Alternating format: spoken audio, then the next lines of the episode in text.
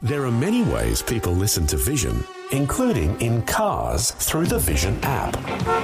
The Vision app is compatible with Apple CarPlay and Android Auto. So if you have mobile coverage, you can stream any of Vision's live radio channels in crystal clear quality and enjoy a growing range of on demand podcasts all on the go.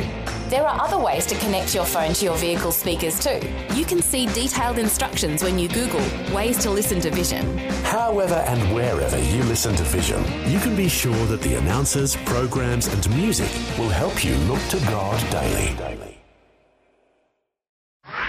realfaith.org.au Yeah, I, I just remember uh, there was one time when I was, you know, pretty heavy into this lifestyle of uh, drugs and alcohol, and um, I came home from a big um, party bender, and uh, Dad brought up the courage to sit me down and have a chat, and he said, "Ah, you know, I know what's going on, and you know, I just want to let you know that there's a better way, and that you don't have to live this lifestyle anymore. So you let me know when you need some help."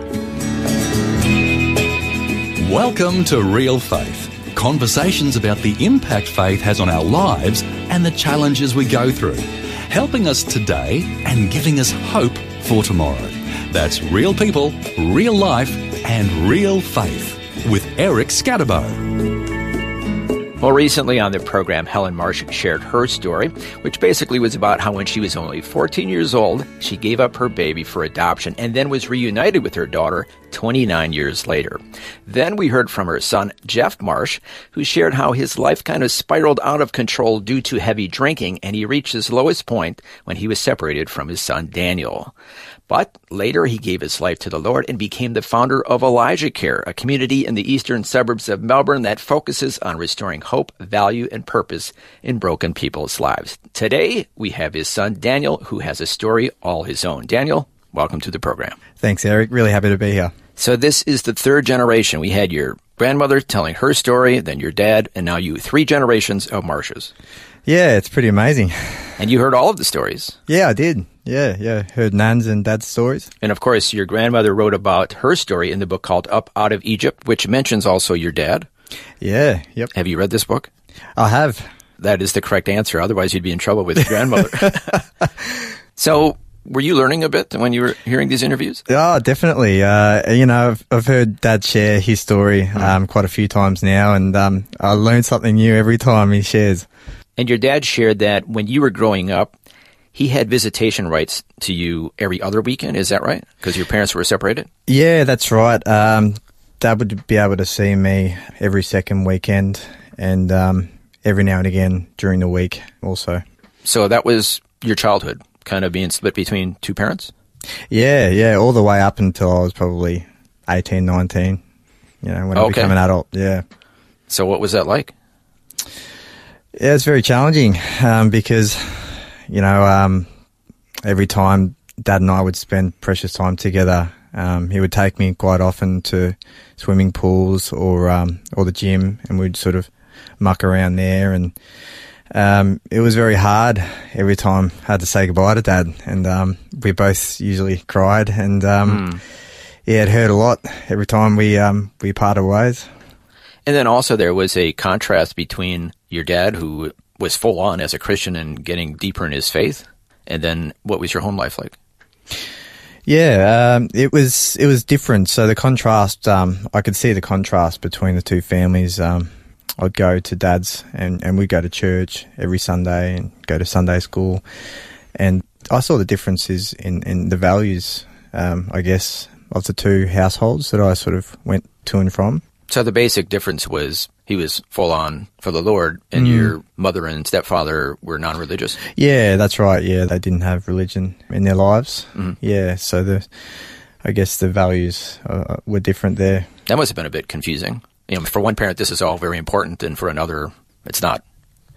Yeah, it was. Um, and quite often, um, you know, I would share with, with mum about church and things like that. And, um, yeah, she sort of, we didn't really talk about it together. So kind of a split life. Yeah, that's right. Yeah. Okay, and then how did your childhood go in general? Uh, went really, yeah, it went pretty well, Eric. Um, you know, I was brought up, I mean, in two loving families. Yeah, I guess I had my own struggles though with my self worth through some incidents that happened, um, and um, so I was struggling um, just with my identity um, for a long time. Which is um, ironic because your dad struggled with having a low self worth as well. That was part of his challenge. Yeah, that's right. Yeah, And Had you ever chatted with him about that, or just never came up? oh yeah, not back then. Um, we've chatted about it in recent times. We don't want to get ahead of the story, but yeah, Yeah. So so here you were kind of struggling with, ironically, the same kind of issue that your dad went through of just not feeling that he had a lot of worth. Yeah, and it was just, uh, you know, just uh, I really wanted to be accepted, Mm-hmm. you know, and, and that was a struggle for me, just with acceptance. And spiritually, where were you at at this point in your life, going into your teen years? Well, um, you know, as I mentioned, um, so I'd go to church and, and start going to youth group every second weekend, and I, I knew about Jesus, but I didn't draw close to him, and, and I sort of held my distance from wanting to know him more. And most of my friends at school, you know, were non-religious too, so there was there was that sort of double life, I guess. Yeah, so you would be kind of tugged Yeah. one way when you were with the church group, but tugged another way other times. Yeah, But you did have a spiritual experience at a youth camp. yeah, when I was in my early teens, um, yeah, just had a, a powerful moment with the Holy Spirit, and um, it's something I'll never forget. But unfortunately, um, from that sort of moment, I didn't draw near to the Lord either. What's the best way to put it? I, I still felt a bit rebellious against wanting to know Him more. Okay, so kind of like you dipped your toes in the water, but you didn't dive in. Yeah, that's right. Okay. And of course, this whole confusion of having this two different lives going on. Yeah, yeah, and um, I think that was probably part of the big um, reason why I didn't sort of step in more is because you know uh, majority of my life, the the people surrounded in my life were non-religious, and so again, I, I with my self worth issues, I sort of felt as if I needed to act a certain way to people To um, be accepted. to be accepted. Yeah. And so, where did that yearning to be accepted? Where did that lead you? Uh, yes, in in sort of the middle of high school, I started hanging out with um, people that started experimenting with um, you know, parties and, and alcohol, and then that soon got into sort of things like drugs. After that, so, Oh, so it accelerated pretty quick. yeah, it did. Yeah, it's, it wasn't long after I started going to parties that I started getting introduced to drugs. So, did you stop going to church the second weekends when you were with your dad? I did actually. Yeah. Um, Wow, that must have broke his heart. I I thought I'll, yeah, well, it probably did. And um, I didn't realize at the time that it would have affected my family so much that I stopped. But got to a point where I thought I was too cool for church and that I had this lifestyle where it was conflicting with the values of church. Yeah, I, I just remember uh, there was one time when I was, you know, pretty heavy into this lifestyle of uh, drugs and alcohol that um, I'd arrived home. I'd been living with my dad just for a short time for about a year or two when I was about 20, 21. And um, I came home from a big um, party bender and uh, dad brought up the courage to sit me down and have a chat. And I didn't realize at the time that he knew about the, the, the drugs and things like that. But he, you know, he worked with people like Yeah, yeah, like he would know. myself, so Yeah. he knew. And he sat me down out the front and he said, "Ah, you know, I know what's going on, and you know, I just want to let you know that there's a better way, and that you don't have to live this lifestyle anymore. So you let me know, you know, when you need some help." So, he planted that seed. Yeah, and at the time I was quite resistant to this, and, and I, I was a bit embarrassed that he knew deep down what was going on. But I, I thank him. I thank him for, for that courage that he could sit me down as a father and have that chat with me back then. What was your relationship with your grandmother, Helen?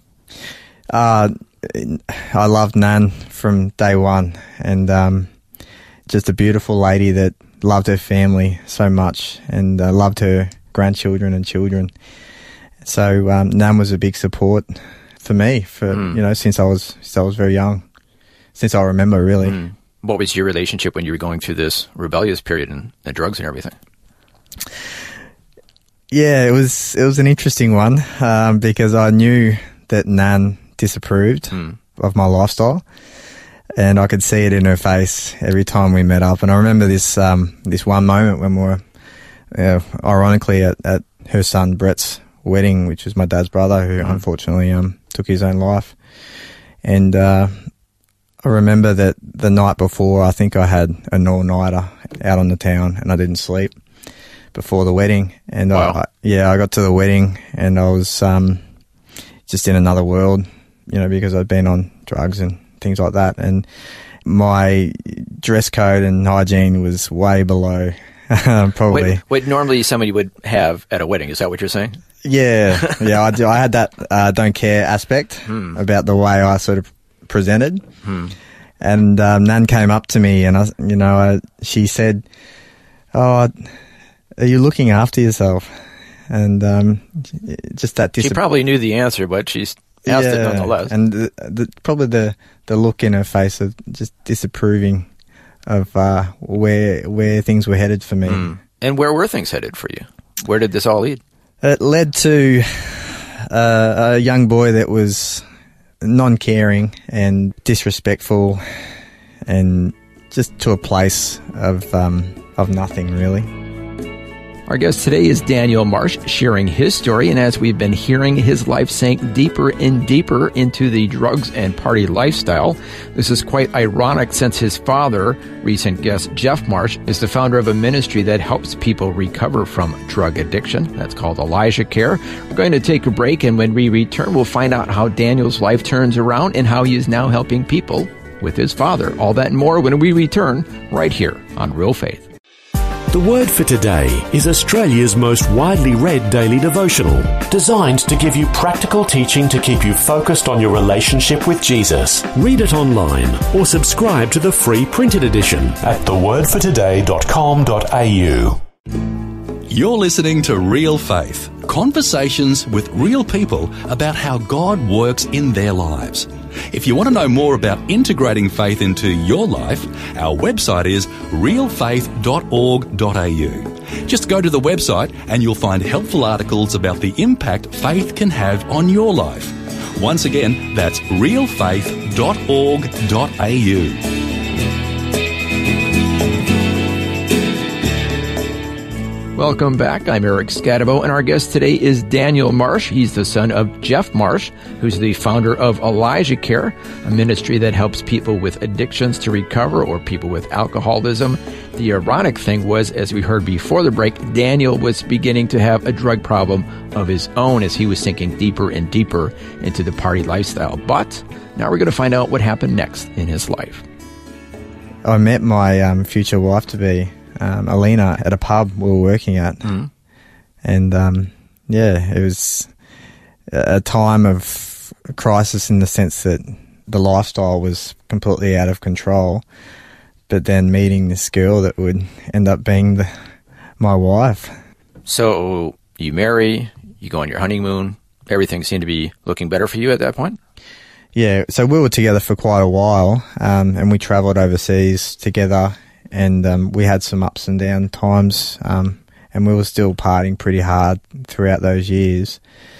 And then we um, we got married, and um, things had slowed down, and we'd become a little bit more responsible in life, and we we saved up some money, we bought our own property. So getting a little more mature in your older years, I'd like to think so, yeah, and being responsible. Yeah, being responsible and a little bit more reliable in life yeah, as well yeah. to others. And so we had this beautiful time where um, we got married, and um, my dad actually married us, which was Was really right? it was beautiful. Yeah. Yeah. one of the best moments of our lives, you know, Yeah. especially having him up there. Mhm. And uh, we went away to the Philippines for a beautiful honeymoon. And it was only a week or so after we got back that I, I found out um, I'd been trying to pursue a career in the police force um, for quite a while, and um, and that got knocked back, you know, just through through a reason, and um, so it was bittersweet, I guess. Um, it should have been the most beautiful time in my life, and then to hear that news was a little bit um, sour, but it was about a week later after we got home. Uh, I got invited by some of the guys around Dad's organisation, Elijah Care, to go to a um, a church called Cafe Care in Clayton, and uh, so I went along there. And Had you hung out with the guys from Elijah Care before this? Yeah, I'd been hanging out with them for maybe a year or two, and uh, from the moment I, I started to hang out with these these guys, I just saw something different in their lifestyle, and I saw something different in the way that they wanted to do life, and I, it was really appealing. And um, yeah, so I I was here with them at Cafe Care, and um, my dad was up just sharing about you know Elijah Care and some of the people involved, some of the, the miracles that have been happening. And he looks he looks over at me spontaneously and says, "Dan, would you like to come up here and share something?" Now, had you shown any interest in spiritual things before that? I mean, how did he know? Well, I hadn't shown any anything. Yeah. Uh, I, I would I would say it was the Holy Spirit just sharing with him that it might have been time for something to happen. Something had to give here. But he invited you up to speak publicly, not knowing what was going on inside of you. Were you tearing up? Was he seeing something? He must have been because I I didn't hesitate at all and just Wow. yeah pretty much ran up there I guess. Is that right? Well, what was going on in your heart at that point? Uh, there was just a stirring, and it's it's really indescribable actually. yeah. Um, this this stirring I had going on in in my spirit. Because he's taking a chance because you could say, no, there's nothing going on, Dad. What, what, what are you talking about? right? He could, he could have. I mean, he, yeah, I know. it was a kind of a gamble on his part. Yeah, and so I, I ran up there, Yeah. Rick, and and I I just started I started really tearing up straight Mm-hmm. away, and I, I started shaking and trembling, and I didn't even know what I was going to share about, but I just really, started you talking. You, walked up there not knowing no, what you're going to say. No, no, and I think just the Holy Spirit just spoke through me, and I just started sharing about where life was at for me, and you know, sharing that I should be really full, but I wasn't, and I was empty. I was empty inside, and that I wanted to, I wanted to make a step, you know, pursuing Jesus. Yeah, something gave that that that, that night, and uh, I put my hand up to say, Lord, I, I want to know you, and I'll I'll do what it takes to get close to you. Wow. And how old were you at this point? Well, I think I was about 27. Mm-hmm. Yeah, at so that point. newly married Mm. and now a, a new life in the Lord. Mm. And then how did your wife react to all this? Yeah, she uh, she was really good about it. Um, so probably after I'd sort of committed myself to Jesus, she had been open minded, but also closed off. If that makes sense, um, she she didn't really want to know much about it all, but she was happy for me to pursue this this way of life. And praise to the Lord, it was only about six months ago where she she said, "I want to pursue this too." Oh, wow. Yeah, So she put her faith in the Lord as well? yeah, yeah. Wow. Fantastic. Yeah, and it was not through me, you know, Is that right? nagging her or anything like that. It was she saw something in people that that had Jesus in their life, and uh, so it was through it was through the actions of of people where she started um, wanting to know more.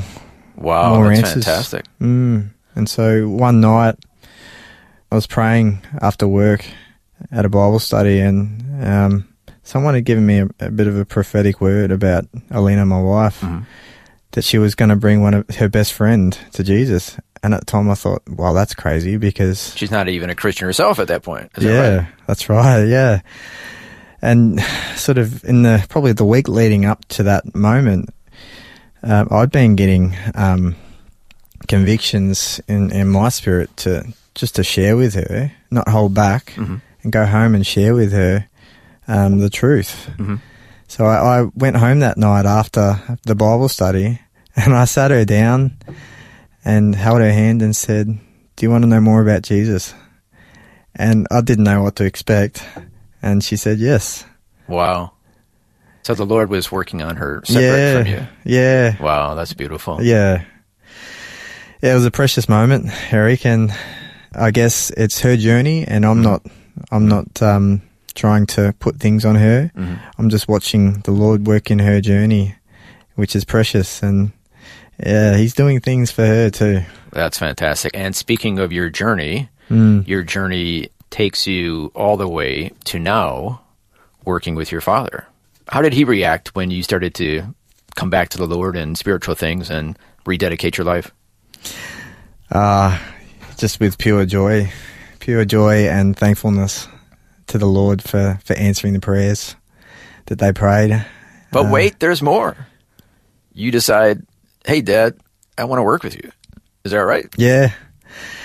One day, um, my dad, Brad, and I were just having a chat at the fire station. I think I had a day Who- off. who's work. Brad? Uh, Brad's another great guy that that's uh, part of the Elijah Care community, and uh, yeah, I, I was on a day off work, came down just to hang out with the guys, and I said, "Oh, I wonder if I should get involved one day." I'd sort of been a bit uncertain about my future, and uh, Brad Brad sort of looks over with excitement and goes, "Oh yeah, yeah there's, there's a spot for you."